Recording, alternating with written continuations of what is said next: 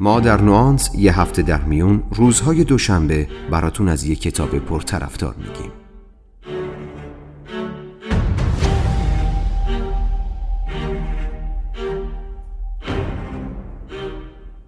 نوانس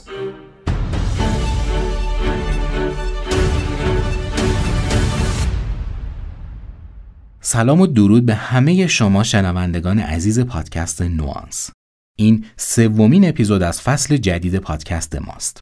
در این زمانه که سرعت تغییرات بیرونی و درونی در زندگی اجتماعی و فردی ما خیلی زیاد شده به نظر می‌رسه نداشتن برنامه توسعه فردی ما رو از یک سری مزایا محروم می‌کنه مثلا اگه یاد نگیریم که چطور می‌تونیم با افراد بدقلق در محیط کار تعامل داشته باشیم یا ریشه اضطراب و ترس هامون رو چطور شناسایی کنیم تا بتونیم با اونها مبارزه کنیم و برای سوالات دیگه از این دست پاسخی نداشته باشیم قطعا درصد موفقیتمون تو زندگی اجتماعی کاهش پیدا می‌کنه. انتشارات پندار تابان اسپانسر این اپیزود از پادکست نوانس کتاب های علمی و کاربردی متعددی رو با هدف ارتقای سطح زندگی منتشر کرده. فهرست این عناوین رو می‌تونید از طریق لینک موجود در توضیحات پادکست ببینید.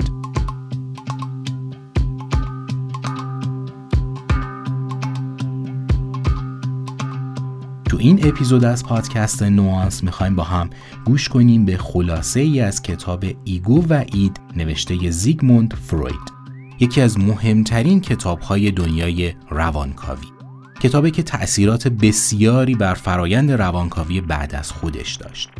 این کتاب چالش های درونی بین ego یا من رو با id و نهاد مورد بررسی قرار میده. تو بخش های مختلف کتاب آقای زیگموند فروید ابتدا میاد ساختار روان انسان رو شرح میده و از این طریق سعی می‌کنه با بررسی پیچیدگی های میان ego، id و super ego به ما ریشه و دلیلی برای رفتارها و احساساتمون بده. مطابق با نظریه فروید در کتاب ego و id شخصیت ما انسانها از سه عنصر نهاد، خود و فراخود تشکیل شده. در واقع چالش ها و تقابل این سه عنصره که رفتارهای پیچیده ما آدم ها رو خلق می‌کنه و با توجه به اونها میشه به توضیحی برای تفکرات و احساسات ما رسید. خب با این مقدمه کوتاهی که خدمتتون ارز کردم می‌خوام از شما دعوت کنم با هم گوش کنیم به خلاصه ای از کتاب ego و id اثر زیگموند فروید با صدای آقای کامبیز خلیلی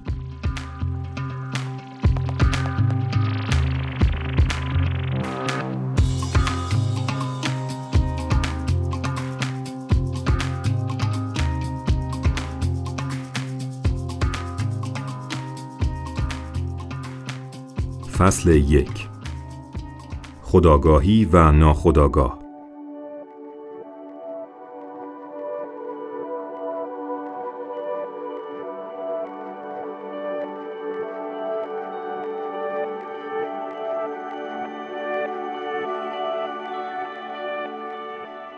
تقسیم زندگی ذهنی به آنچه خداگاه و آنچه ناخداگاه است از مفروضه های بنیادی است که علم روانکاوی بر آن استوار است.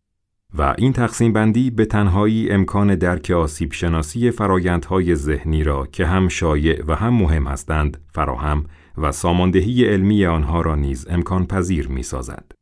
اصطلاح خداگاه که بحث را با آن آغاز می کنیم به صورت کاملا توصیفی بر ادراک مستقیم و معینترین معنای آن مبتنی است. تجربه نشان می دهد که به عنوان یک قاعده عنصری ذهنی مثلا یک اندیشه همیشه در خداگاه باقی نمی ماند. برعکس مشخصه وضعیت هوشیاری این است که بسیار گذراست. اندیشه ای که همکنون خداگاه است لحظه ای بعد دیگر خداگاه نیست. البته این اندیشه می تواند تحت شرایطی خاص به سادگی دوباره به خداگاهی فراخانی شود. اینکه این اندیشه در این فاصله چه بوده را نمی‌دانیم. می توانیم بگوییم نهفته بوده و منظورمان این است که این قابلیت را داشته که هر لحظه دوباره به خداگاه بازگردد. اگر هم بگوییم ناخداگاه بوده، باز هم توصیف درستی ارائه داده ایم. به این اعتبار، لفظ ناخداگاه معنی نهفته و قابل بازگشت به خداگاه را دارد. با در نظر گرفتن تجربیات به خصوصی که پویش های ذهنی در آنها نقش داشتند، فرایندهایی ذهنی یا اندیشه بسیار قدرتمند وجود دارند که می توانند تمامی آن اثراتی را که اندیشه های عادی دارند در ذهن تولید کنند. از جمله اثراتی که به نوبه خود می توانند به صورت اندیشه های خداگاه بروز کنند بدون آنکه خود وارد خداگاه شوند. در اینجا برای اولین بار یک عامل کمی وارد بحث می شود.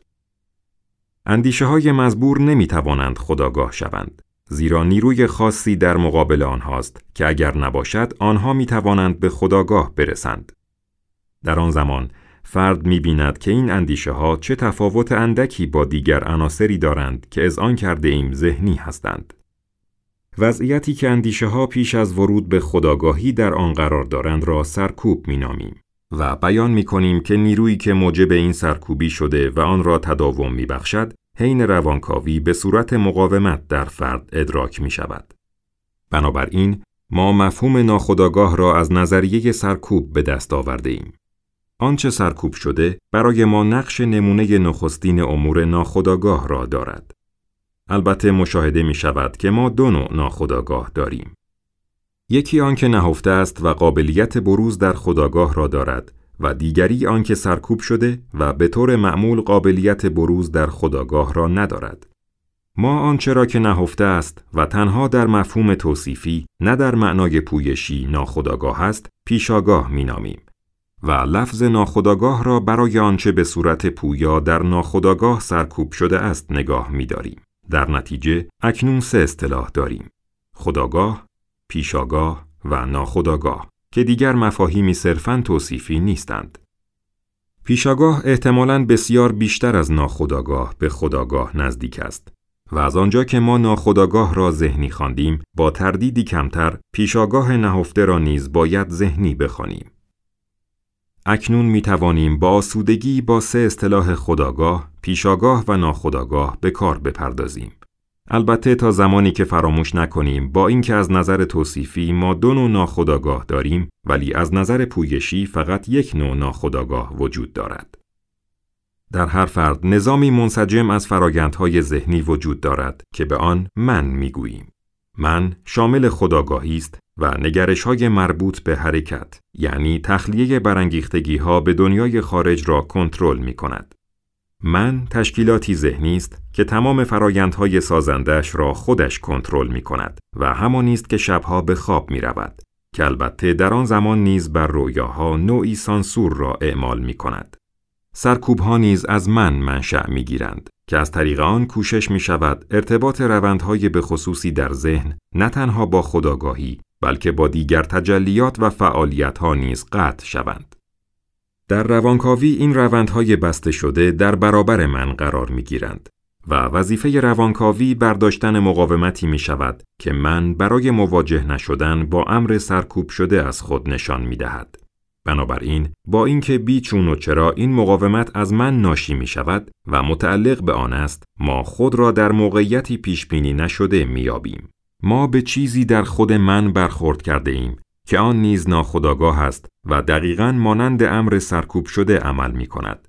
یعنی تأثیرات قدرتمندی ایجاد می کند بی آنکه خود خداگاه باشد و برای آنکه بتواند به خداگاه آورده شود اقدامات ویژه‌ای را می طلبد.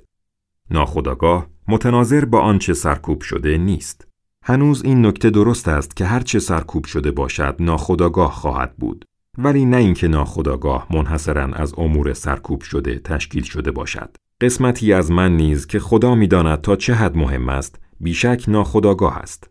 این قسمت ناخداگاه من همچو پیشاگاه نهفته نیست. چنانکه اگر بود نمی توانست بی آنکه وارد خداگاه شود فعال گردد و روند خداگاه کردن آن با این همه سختی مواجه نبود.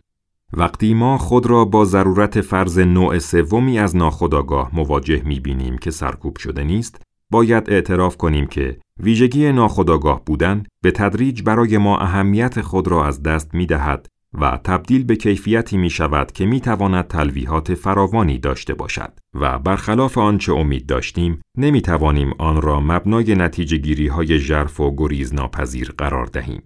با این وصف باید از عواقب چشم پوشی از این ویژگی آگاه باشیم. زیرا خداگاه بودن یا نبودن پرتویی است که در ظلمت روانشناسی ژرفنگر رسوخ می کند.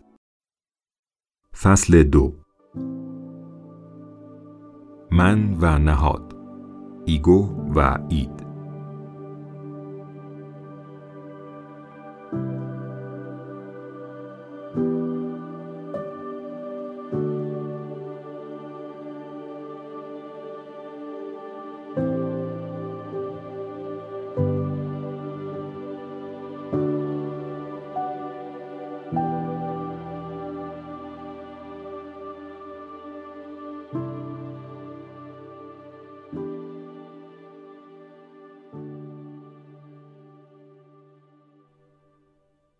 تحقیقات آسیب شناسی علاقه ما را منحصرا به امور سرکوب شده معطوف کرده است.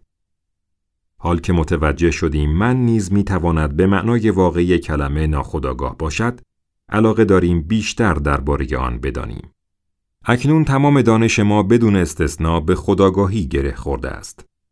حتی دانش ما از ناخداگاه نیز تنها در صورتی کسب می شود که بتوان آن را خداگاه کرد. منظورمان از اینکه آن را خداگاه کنیم چیست؟ این امر چگونه به وقوع می پیوندد؟ خداگاهی سطح بیرونی دستگاه ذهنی است. یعنی موضع آن را به عنوان تابعی از نظامی که در نزدیکترین مکان به دنیای خارج قرار گرفته مشخص کرده ایم. اتفاقا در اینجا مراد از اصطلاحات مکان نگاری فقط توضیح ماهیت عمل کرد نیست بلکه در واقع متناظر با واقعیت های کالبد شناختی است. تحقیقات ما نیز باید این عضو ادراکی سطحی را به عنوان نقطه آغاز در نظر گیرد. تمام ادراکاتی که از خارج یعنی ادراکات حسی و از درون یعنی احساسات می آیند از ابتدا خداگاه هستند. ولی آن فرایندهای درونی که به صورت مبهم و نامعین به عنوان فرایندهای فکری جمع بندی می شوند چطور؟ آنها نمایانگر جابجایی انرژی روانی هستند که هنگامی که این انرژی در مسیرش به سوی عمل پیش می رود، از جایی درون دستگاه ذهنی ناشی می شوند. آیا آنها به سوی سطح پیش می روند که در نتیجه آن خداگاهی شکل می گیرد؟ این امر آشکارا یکی از مشکلاتی است که وقتی فرد مفهوم فضایی یا مکان نگاری زندگی روانی را جدی بگیرد پیش می آید. هر دو امکان به یک اندازه غیرقابل تصور هستند. باید احتمال سومی وجود داشته باشد که به کار بیاید. تفاوت واقعی دو اندیشه ناخودآگاه و پیشاگاه در این است. اولی به واسطه مادهی پدید می آید که ناشناخته باقی می ماند. در حالی که دومی یعنی پیشاگاه علاوه بر آن با تصاویر کلامی ارتباط پیدا می کند. پس چطور یک موضوع که به خداگاه وارد می شود می تواند به طریق اولا اینگونه پرسیده شود که چطور یک موضوع به پیشاگاه وارد می شود که جوابش این خواهد بود؟ از طریق ارتباط یافتن با تصاویر کلامی متناظر با پیشاگاه این تصاویر کلامی پسماندهای حافظه هستند. آنها زمانی ادراک بودند و همچون دیگر پسماندهای حافظه می توانند دوباره به خداگاهی بیایند. پیش از آنکه بیش از این خود را درگیر ماهیت آنها کنیم این موضوع مانند یک کشف جدید نظر ما را به خود جلب می کند که تنها چیزی که زمانی ادراکی خداگاه بوده می تواند مجددا وارد خداگاه شود و هر چیزی که از درون برخیزد به جز احساسات اگر بخواهد وارد خداگاه شود باید بتواند خود را تبدیل به ادراکات بیرونی کند. این کار توسط رد یاد امکان پذیر است. نیروگذاری روانی مربوط به پسماندها می تواند به راحتی به خارج گسترش یافته و وارد نظام پیشاگاه خداگاه شود. پسماندهای کلامی اساساً از ادراکات شنیداری مشتق می شوند. بنابراین نظام پیشاگاه دارای منشأ حسی مخصوصی است. بخش دیداری تصاویر کلامی که از طریق خواندن در ذهن نقش میبندند و می‌توان گفت به کناری گذاشته می‌شوند نقشی ثانویه دارند. بنا به صحبتهای پیشین اگر این راهی باشد که چیزی که فی نفسه ناخداگاه است پیشاگاه شود پاسخ این پرسش که چگونه چیزی که سرکوب شده است به پیشاگاه وارد می شود بدین شرح است از طریق تحلیل روانکاوی ارتباط هایی که مورد بحث قرار گرفتند در پیشاگاه فرد برقرار می شوند بنابراین خداگاهی در جای خود پایدار است و از سوی دیگر ناخداگاه نیز به سمت خداگاه بالا نمی آید. ادراکات درونی مولد حسهایی هستند که از متنوع ترین و مطمئنا از عمیق ترین لایه های دستگاه ذهنی برمیخیزند. در مورد این حسها و احساسات دانش محدودی وجود دارد. بهترین نمونه هایی که از آنها داریم همچنان متعلق به مجموعه لذت درد هستند. آنها بنیادینتر و اساسیتر از ادراکات خارجی هستند و حتی زمانی که خداگاهی مهالود است می توانند شکل بگیرند. این حسها همانند ادراکات بیرونی چند مکانی هستند. یعنی ممکن است همزمان از چند مکان برایند و بنابراین ممکن است کیفیاتی متفاوت یا حتی متضاد داشته باشند. حسهایی که ماهیت لذت دارند دارای کیفیت ذاتی سوق دهندگی نیستند در حالی که حسهای دردناک به میزان زیادی این خصوصیت را دارند. حسهای دردناک فرد را به تغییر و تخلیه وادار می کنند. برای همین است که ما درد را افزایش نیروگذاری و لذت را کاهش آن تفسیر می کنیم. فرض کنید ما آنچه را به صورت لذت یا درد در خداگاه بروز می کند به صورت کمیت و کیفیتی نامعین در ذهن در نظر بگیریم. آنگاه این سوال پیش می آید که آیا این عنصر می تواند در همان محلی که واقعا قرار دارد به آگاهی بیاید؟ یا اینکه لازم است در ابتدا به نظام پیشاگاه وارد شود؟ تجربیات بالینی حالت دوم را تأیید می کند و به ما نشان می دهد که این عنصر نامعین همچو تکانه سرکوب شده عمل می کند که می تواند نیروی سائق را بدون آنکه من متوجه اجبار آن شود اعمال کند. درد جسمانی نیز چنین است. چیزی بین ادراکات درونی و بیرونی که حتی هنگامی که منشأ آن در دنیای بیرون است همانند ادراکی درونی عمل می کند. بر این اساس به واسطه تصاویر کلامی فرایندهای تفکر درونی تبدیل به ادراکات می شوند. پس از روشن کردن روابط بین ادراکات بیرونی و درونی و نظام سطحی پیشاگاه خداگاه می توانیم به کارمان ادامه دهیم و روی مفهوم من یا ایگو کار کنیم. کار ما مشخصاً از هسته آن که نظام پیشاگاه است آغاز می شود و قسمتی از پیشاگاه را که مجاور ردیات هاست در بر می گیرد. ولی من همان گونه که آموختیم ناخداگاه نیز هست. بر این پایه با اطلاق من به آنچه که از نظام پیشاگاه شروع می شود و خود نیز پیشاگاه است آغاز می کنیم و با دادن نام نهاد یا اید به بخش دیگری از ذهن که این موجودیت بدان گسترش می یابد و به گونه ای رفتار می کند که گویی ناهوشیار است کار را ادامه می دهیم. من قسمتی از نهاد است که تحت تأثیر مستقیم دنیای خارج که از طریق نظام خداگاه پیشاگاه عمل می کند تغییر کرده است. من گسترشی از تمایز سطحی است. همچنین وظیفه من این است که تأثیرات دنیای خارج را به نهاد و تمایلات آن عرضه دارد و تلاش کند تا اصل واقعیت را با اصل لذت که حکمران نهاد است جایگزین کند. نقشی که ادراکات در من بازی می کنند همان نقشی است که قرایز در نهاد دارند. من نماینده چیزی است که ما عقل سلیم می نامیم. برخلاف نهاد که محل هوس هاست. تمام این سخنان در راستای تمایزگذاری های آمیانه است که برای همه من آشناست. اما در عین حال فقط در نمونه های معمول و ایدئال به خوبی مستاق دارند. اهمیت کارکردی من در این واقعیت تجلی می‌یابد که به طور معمول کنترل تحرک به او تفویض شده است. بنابراین نسبت به نهاد به سواری بر مرکب خیش میماند که باید با تفوق قدرت مرکب مقابله کند. با این تفاوت که سوار این عمل را با قدرت خیش انجام می دهد ولی من نیروهای دیگر را گرو می گیرد. من اغلب به آرزوهای نهاد گویی که آرزوهای خودش هستند عمل می کند. به نظر می رسد عاملی دیگر جدا از تأثیر نظام پیشاگاه در شکلگیری من و تمایز آن از نهاد کارگر بوده است. خود بدن و بیش از همه سطح آن جایگاهی است که هر دو دست ادراکات درونی و بیرونی می توانند از آن سرچشمه بگیرند. بدن مانند هر شیء دیگری دیده می شود. ولی در مورد حس لامسه منجر به دو گونه احساس می شود که یکی از آن دو معادل ادراک درونی است. من اساساً و در درجه نخست یک من بدنی است و در یک وجود سطحی خلاصه نمی شود بلکه خود تصویری از یک سطح است. نه تنها آنچه در من پایین ترین است، بلکه آنچه بالاترین است نیز می تواند ناخداگاه باشد.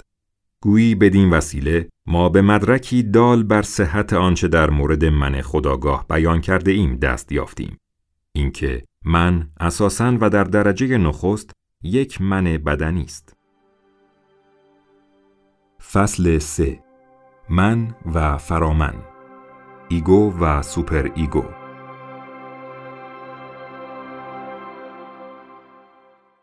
اگر من تنها بخشی از نهاد باشد که تحت تأثیر نظام ادراکی تغییر کند یعنی نماینده دنیای عینی بیرونی در ذهن باشد می‌باید درگیر مسائل ساده تری باشیم ولی پیچیدگی موضوع بیش از این است ملاحظاتی که ما را بران داشت که وجود مرتبه‌ای تمایز دهنده را در درون من فرض کنیم که می توانیم آن را فرامن یا من آرمانی بنامیم در جای دیگر توضیح داده ایم. آنها همچنان معتبر هستند.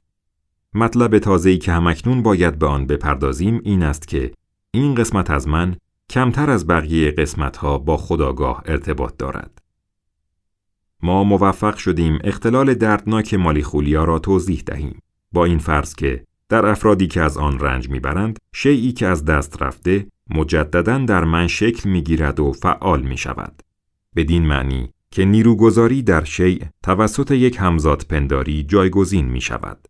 این گونه جانشینی نقش شایانی در تعیین شکلی که من به خود می گیرد دارد و همچنین ماده لازم برای آنچه منش نامیده می شود را نیز فراهم می کند. از همان ابتدا در مرحله بدوی دهانی در حیات فرد نیروگذاری در شیع و همزاد پنداری را به سختی می توان از یکدیگر تفکیک کرد. تنها می توانیم فرض کنیم که بعدها نیروگذاری های در شیع از نهاد منشأ می گیرند و در آن گرایش های شهوانی به شکل نیاز احساس می شوند. من که در ابتدا اصلا قوت ندارد از نیروگذاری در شیع مطلع می شود و یا پذیرای آن می شود و یا اینکه سعی می کند از طریق فرایند سرکوب از خود در برابر آن دفاع کند.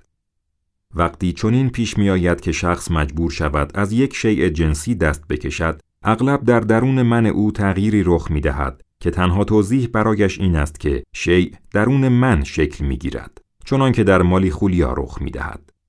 در هر بخش فرایند، مخصوصا در مراحل اولیه رشد، این مکانیسم بسیار شایع است و به این نتیجه گیری اشاره دارد که منش من رسوبی از نیروگذاری های روانی در اشیایی است که حال رها شده اند و های انتخاب شده در گذشته را شامل می شود و به این نتیجه گیری اشاره دارد که منش من رسوبی از نیروگذاری های روانی در اشیایی است که حال رها شده اند و های انتخاب شده در گذشته را شامل می شود. مسلما باید از ابتدا از آن کرد که درجات مختلفی از قابلیت مقاومت وجود دارد که می توان شدتشان را بر اساس پذیرش یا مقاومت منش شخص نسبت به تأثیرات انتخاب شیعهای جنسی تعیین کرد که فرد در طول زندگیش با آنها مواجه شده است. از دیدگاهی دیگر می توان گفت که این دگرگونی شیع گزینی شهوانی به تغییر در من شیوه دیگری است که من توسط آن می تواند بر نهاد کنترل پیدا کند و رابطهش را با آن تعمق بخشد. البته این نکته درست است که بهای چنین چیزی پذیرش ورود به بخش زیادی از تجربه های نهاد است. تغییر شکل لیبیدوی متمرکز در شیع به لیبیدوی خودشیفته که واضح است در اینجا رخ می دهد، بر ترک اهداف جنسی دلالت دارد و یک فرایند غیر جنسی سازی است. بنابراین نوعی والایش است. ولی ظرفیت مقاومت منش در برابر اثرات نیروگذاری های ترک شده طی سالهای آتی هرچه باشد اثر اولین همانندسازی که در ابتدای دوران کودکی رخ می دهد عمیق و پایدار خواهد بود. این موضوع ما را به خواستگاه من آرمانی باز می گرداند. چنانچه در پس آن نخستین و مهمترین همانندسازی نهفته است. همانندسازی با پدر که در پیشینه هر شخص روی داده است.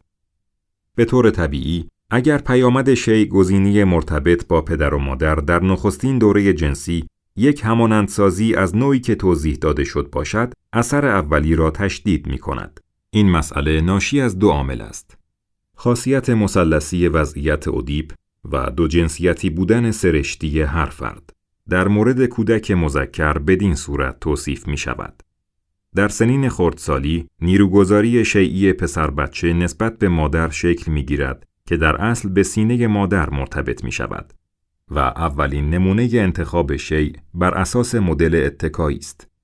پسر رابطه با پدرش را نیز توسط همانندسازی با وی حل و فصل می کند.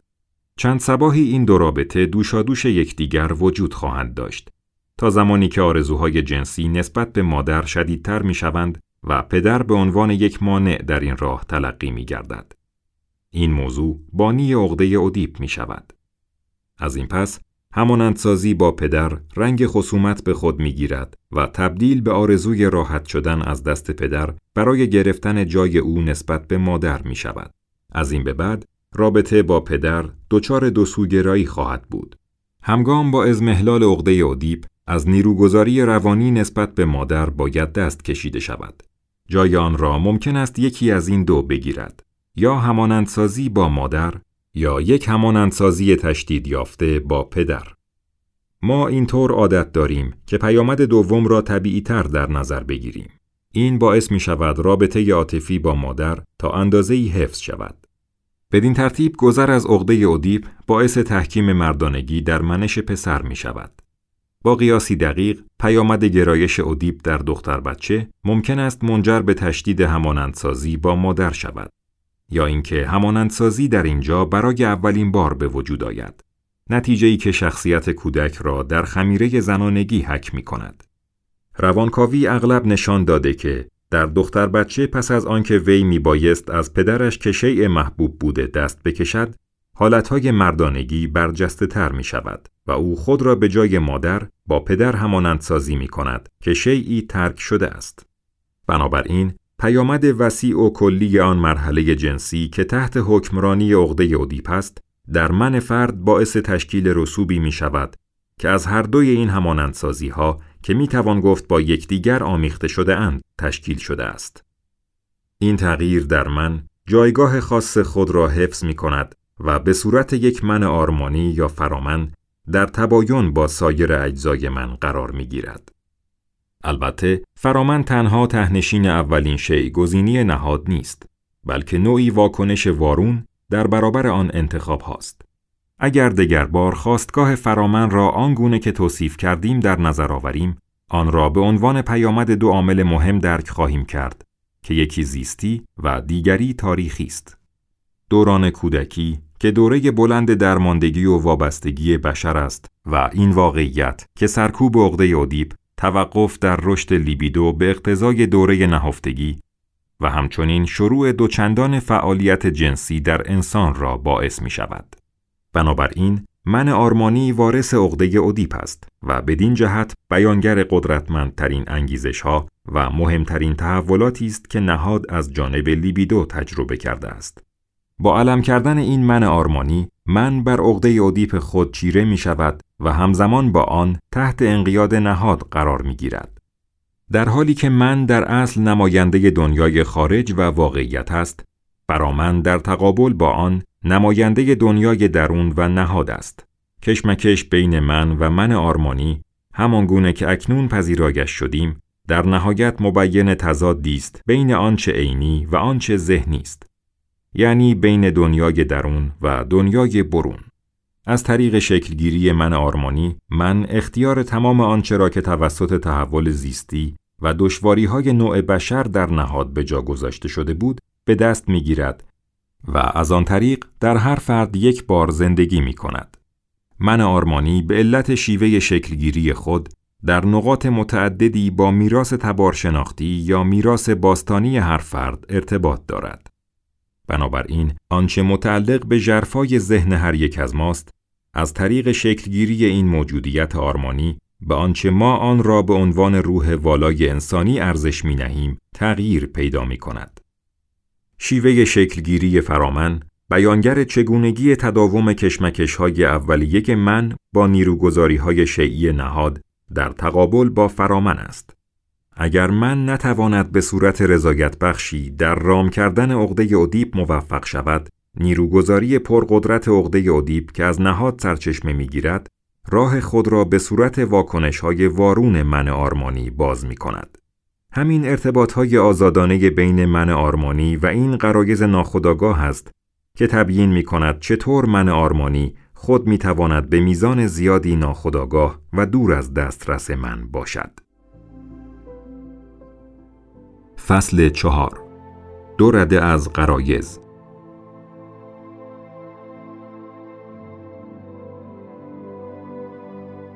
پیشتر گفتیم که اگر تمایزی که در ذهن به سه قسمت من، نهاد و فرامن در نظر گرفتیم، مبین هر گونه پیشرفتی در دانش ما باشد، باید بتواند توانایی درک روشنتر و توصیف عمیقتر پویایی روابط داخل ذهن را به ما بدهد.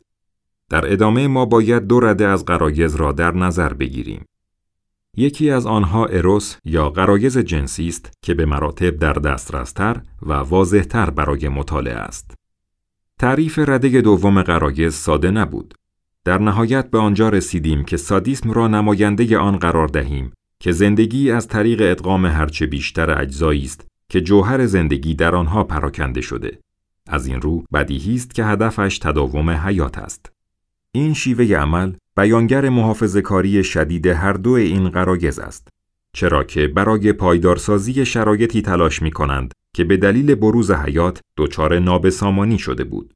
بنابراین ظهور حیات را می توان به عنوان علت تداوم حیات و همچنین علت تلاش در راستای مرگ در نظر گرفت. و حیات خود نزاع و مصالحه‌ای بین این دو گرایش است. وقتی وجود مفهوم همجوشی دو رده قرایز را با یکدیگر پذیرفتیم، امکان وجود یک گسلش کم و بیش کامل نیرو به ذهن متبادر می شود. معلفه سادیستی غریزه جنسی مثال اولیه همجوشی قرایز است که مقصود مفیدی دارد. انحرافی که به موجب آن سادیسم خود را از غریزه جنسی مستقل می کند مثال معمول گسلش است. البته نه از نوع مطلقاً کامل آن. حال آیا بین دو رده قراگز و ساختارهایی که وجودشان را در ذهن فرض کردیم یعنی نهاد، فرامن و من ارتباط راهگشایی برقرار است؟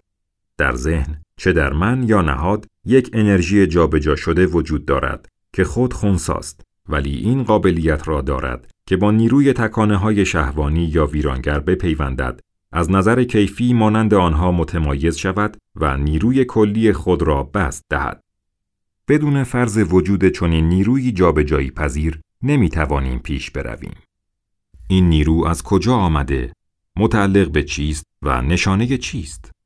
در غریزه های دارای معلفه جنسی، همانهایی که به طور خاص قابل مشاهده هستند، امکان ادراک مکانیسم فرایندهایی وجود دارد که با آنچه اکنون مورد بحث است در دسته یکسانی قرار دارند. دیدگاه قابل قبول این است که انرژی خونسای جابجایی پذیر را که احتمالاً در من و در نهاد به شکل مشابهی فعال هستند محصول خزانه خودشیفتگی لیبیدو که همان اروس غیر جنسی شده است بدانیم. به نظر می رسد روی هم رفته قرایز شهوانی منعطفتر هستند و راحتتر از قرایز ویرانگر منحرف و جابجا می شوند. این لیبیدوی جابجایی پذیر در خدمت اصل لذت مشغول به کار است تا از انباشتگی ها ممانعت کند و تخلیه را سهولت بخشد. ضمناً این خصیصه فرایندهای نیروگذاری نهاد است که در نیروگذاری های شهوانی دیده می شود که آنجا بیتفاوتی عجیبی در رابطه با شیع نمایان است. تبدیل لیبیدوی شهوانی به لیبیدوی من مسلما مستلزم ترک اهداف جنسی یعنی غیر جنسی سازی است. بنابراین من با خارج کردن لیبیدو از تملک نیروگذاری شیع و خود را به عنوان تنها شیع مورد عشق معرفی کردن غیر جنسی سازی و والایش لیبیدوی نهاد بر ضد مقاصد اروس عمل کرده و خود را در خدمت گرایش های غریزه‌ای متضاد قرار می دهد. مشکل بتوان تردید کرد که اصل لذت به عنوان یک قطب نما در خدمت نهاد در کشمکش هایش با لیبیدوست. نیرویی که چنین آشوبی در فراگند حیات ایجاد کرده است. نهاد توسط اصل لذت راهبری می شود. یعنی از طریق ادراک درد از خود در برابر این تنش ها به شیوه های مختلفی محافظت می کند. این کار را در وهله اول توسط اجابت هرچه سریعتر خواسته های لیبیدوی غیر جنسی نشده یعنی با تلاش برای ارزای مستقیم گرایش های جنسی انجام می دهد. انزال مواد جنسی در عملیات جنسی تا حدی متناظر با جدا شدن نطفه از بدن است. این موضوع شباهت بین مرگ و ارزای کامل جنسی را توجیه می کند. در نهایت باید گفت من توسط والایش بخشی از لیبیدو برای خود و مقاصد خود به نهاد برای چیره شدن بر تنشها کمک می کند. فصل 5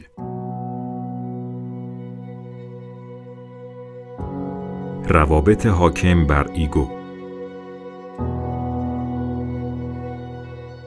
افراد به خصوصی هستند که حین روانکاوی به طرز عجیبی رفتار می کنند. وقتی شخصی با آنها امیدوارانه صحبت می کند و از پیشرفت روند درمان ابراز رضایت می کند، آنها علائم نارضایتی نشان می دهند و وضعیتشان همواره وخیمتر می شود. آنها حین درمان جای آنکه بهبود پیدا کنند بدتر می شوند. شکی نیست که در این افراد چیزی وجود دارد که مانع بهبودشان می شود و آنها را از نزدیکی به بهبودی می حراساند. گویی این بهبودی چیزی خطرناک است. در اینجا با چیزی سر و کار داریم که می توان آن را عامل اخلاقی نامید. نوعی احساس گناه که عبارت از یافتن نوعی کفاره در بیمار بودن و خودداری از دست برداشتن از عذاب مجازات است. این احساس گناه گنگ است. این حس به او نمی‌گوید که گناهکار است. او احساس گناهکار بودن نمی کند. فقط حس می کند بیمار است. این احساس گناه خود را به صورت مقاومت نسبت به درمان نشان می دهد که غلبه بر آن بی اندازه دشوار است. تبیین احساس طبیعی و خداگاه گناه یعنی ندای وجدان اصلا دشوار نیست. این احساس ناشی از تنش بین من و من آرمانی و تجلی سرزنش من توسط کارکرد منتقدانه من آرمانی است. احساسهای حقارت که در روان نجندها بسیار شناخته شده است، احتمالاً با آن ارتباط نزدیکی دارد. در دو بیماری خیلی مشهور، احساس گناه بیش از حد خداگاه است. در آنها من آرمانی شدت خاصی نشان می دهد و اغلب به گونه بسیار ظالمانه نسبت به من خشمگین است. شیوه من آرمانی در این دو بیماری یعنی روان نجندی وسواسی و مالی خولیا در کنار این تشابهات تفاوتهایی را نیز نشان می دهد که کمتر از آن اهمیت ندارند. در انواع به خصوصی از روان نجندی های وسواسی احساس گناه خود را با صدای بلند بیان می کند ولی نمی تواند خود را به من بقبولاند. این امکان وجود دارد که بتوان انگیزش های سرکوب شده ای را که برانگیزنده واقعی احساس گناه هستند پیدا کرد. بنابراین ثابت می شود که فرامن بیش از من از نهاد ناخداگاه آگاهی دارد. در اصل در هیستری و در شرایط هیستری گونه است که این وضعیت یافت می شود. نوع هیستریک من خود را در برابر ادراکات دردناکی که نکوهش فرامن او را به آن تهدید می کند به همان شیوهی محافظت می کند که در مقابل نیروگذاری های شیعی غیرقابل تحمل یعنی با سرکوب یافتن اینکه وخامت این احساس ناخودآگاه گناه می تواند افراد را به مجرمین تبدیل کند جای شگفتی بود. اما بی تردید این یک واقعیت است. در بسیاری از بزهکاران مخصوصا در جوانان امکان یافتن احساس گناهی بسیار قدرتمند که پیش از جرم وجود داشته میسر است. بنابراین این احساسی نتیجه جرم نبوده بلکه انگیزه آن بوده است. گویی توانایی بستن این احساس ناخودآگاه گناه به چیزی واقعی و فوری تسکین بخش است. در تمامی این موقعیت ها فرامن استقلال خود را از من خداگاه و رابطه نزدیکش را با نهاد ناخداگاه به نمایش می‌گذارد. بنابراین چگونه است که فرامن خود را اساساً به شکل یک احساس گناه متجلی می سازد و در عین حال چنین خشونت فوقالعاده و شدیدی نسبت به من دارد. این احساس گناه به صورت نکوهش است. چنانچه احساس گناه ادراک من است که متناظر با نکوهش است.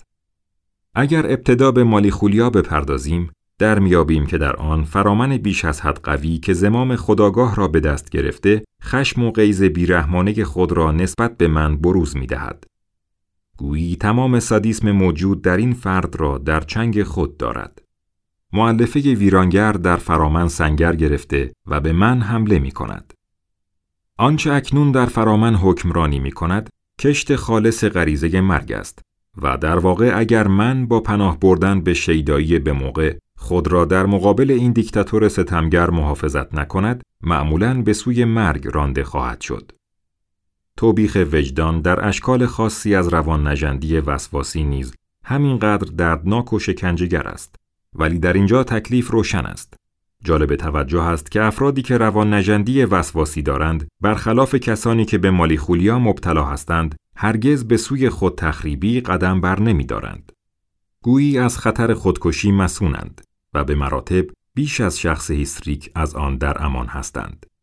می توان مشاهده کرد که آنچه امنیت من را زمانت می کند این واقعیت است که شیع حفظ شده است. در درون هر موجود زنده با فعالیت قرایز مرگ خطرناک به شیوه های مختلفی سازگاری حاصل می شود. بخشی از آنها توسط همجوشی با معلفه شهوانی خونسا می شود. بخشی به صورت پرخاش به سوی دنیای خارج معطوف می شود و در اغلب موارد این قرایز بیشک عمل درونی خود را بدون مانع انجام می دهند. از دیدگاه اخلاقیات یعنی کنترل و محدود کردن قرایز می توان گفت که نهاد کاملا بی اخلاق است. من تلاش زیادی می کند که اخلاقی باشد و فرامن می تواند بیش از حد اخلاق گرا و در عین حال در حدی که تنها از نهاد برمیآید ظالم باشد. جالب توجه است که هرچه بیشتر شخصی تمایلات پرخاشگرایانه خود را نسبت به دیگران بررسی کند، مستبدتر یعنی پرخاشگرتر در من آرمانی خود می شود. فرامن از همانندسازی با پدر که به عنوان الگو در نظر گرفته می شود برمیخیزد. هر گونه همانندسازی از این دست ماهیت غیرجنسی یا حتی والایشی دارد. اکنون به نظر می رسد که وقتی یک تبدیل از این سنخ رخ می دهد، به طور همزمان یک گسلش در قرایز نیز رخ می دهد. پس از والایش جزء شهوانی دیگر یارای آن را ندارد که همچو گذشته پیوستگی تمام عناصر ویرانگر را با خود حفظ کند و آنها به صورت تمایل با پرخاشگری و ویرانگری رها می شوند. این گسلش منشأ منش خشن و قصاوتی است که من آرمانی از خود نشان می دهد. حالت مستبدانه تو باید به من وظایف مهمی واگذار شده است. به اعتبار ارتباطش با دستگاه ادراکی، فرایندهای ذهنی را تقدم و تأخر زمانی می دهد و مطابقت آنها را با واقعیت می سنجد. با مداخله کردن در فرایند تفکر، تخلیه حرکتی را به تأخیر می اندازد و مسیرهای تحرک را کنترل می کند. این مورد آخر مطمئنا بیشتر پرسشی در مورد صورت است تا واقعیت. به اعتبار عمل مقام من مشابه پادشاه حکومت مشروطه است که بدون تایید او هیچ قانونی نمی‌تواند تصویب شود. اما پیش از آنکه قانونی که از طرف مجلس برایش آمده را رد کند، بسیار تأمل می کند.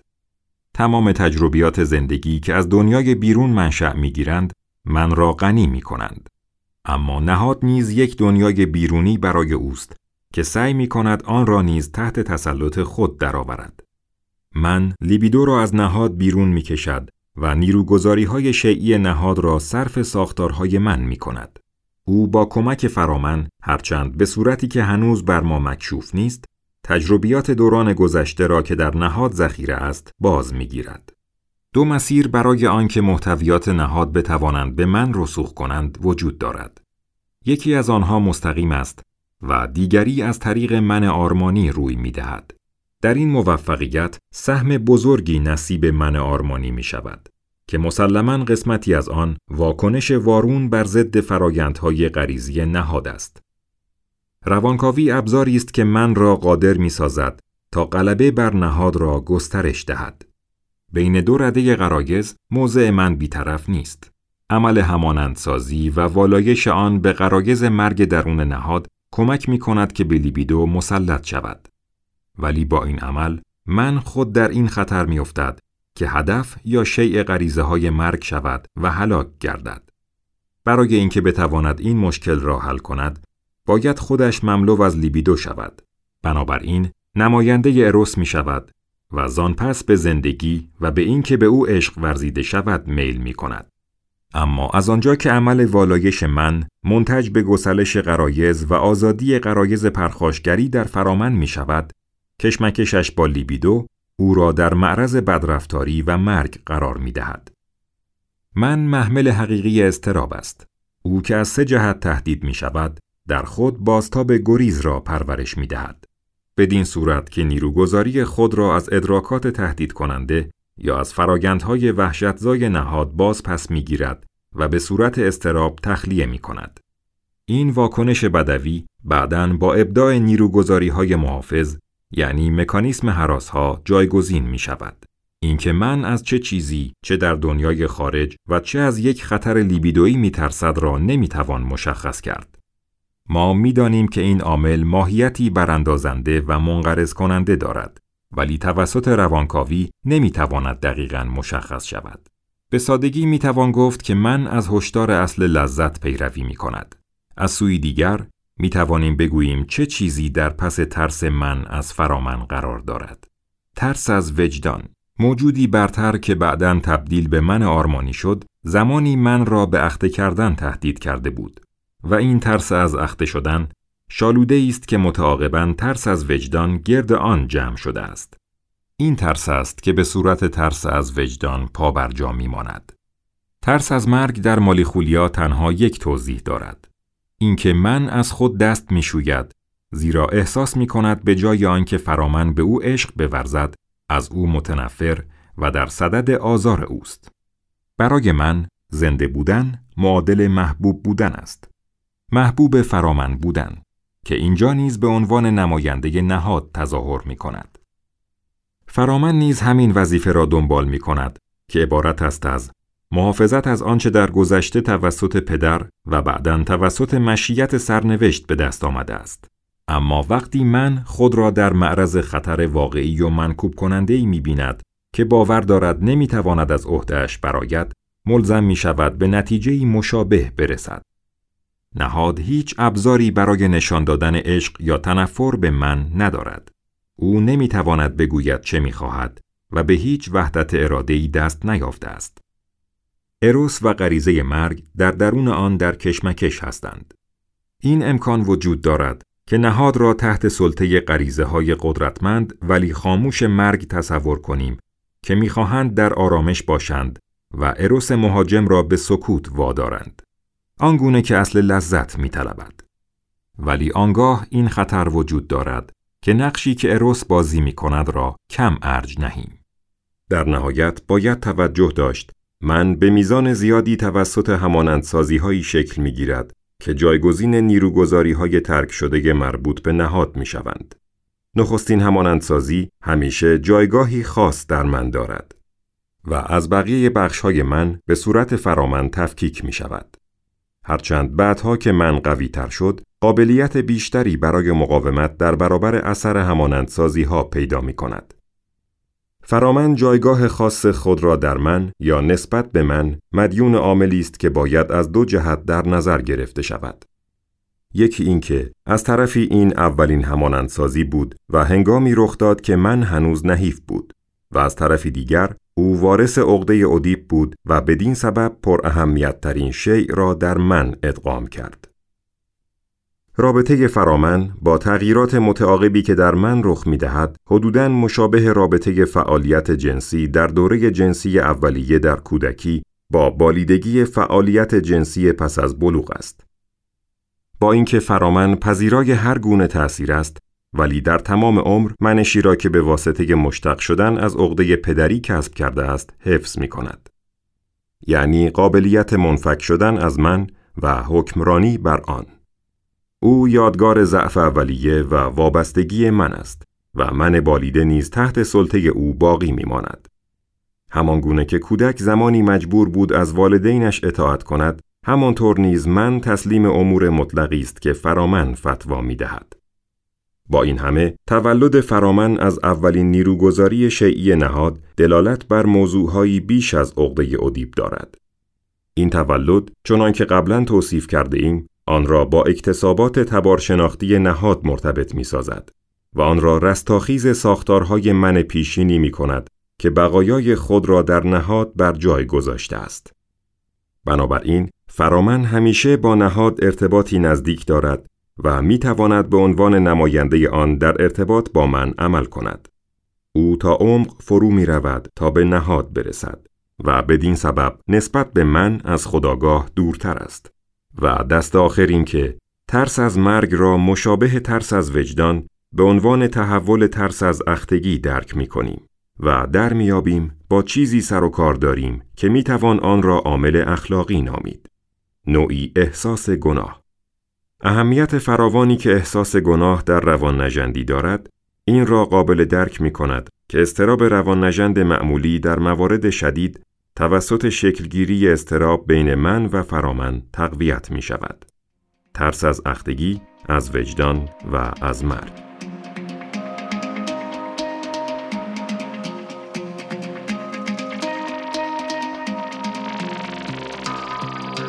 خب خلاصه ای که شنیدین بخشایی بود از کتاب ایگو و اید نوشته زیگموند فروید این کتاب رو در ایران انتشارات پندار تابان چاپ کرده انتشاراتی که اسپانسر ما بود در ضبط این اپیزود. امیدوارم از شنیدن خلاصه این کتاب لذت برده باشید. مثل همیشه خوشحال میشیم که با نظرات و پیشنهاداتتون ما رو تو این مسیر یاری کنید. روز و روزگارتون خوش.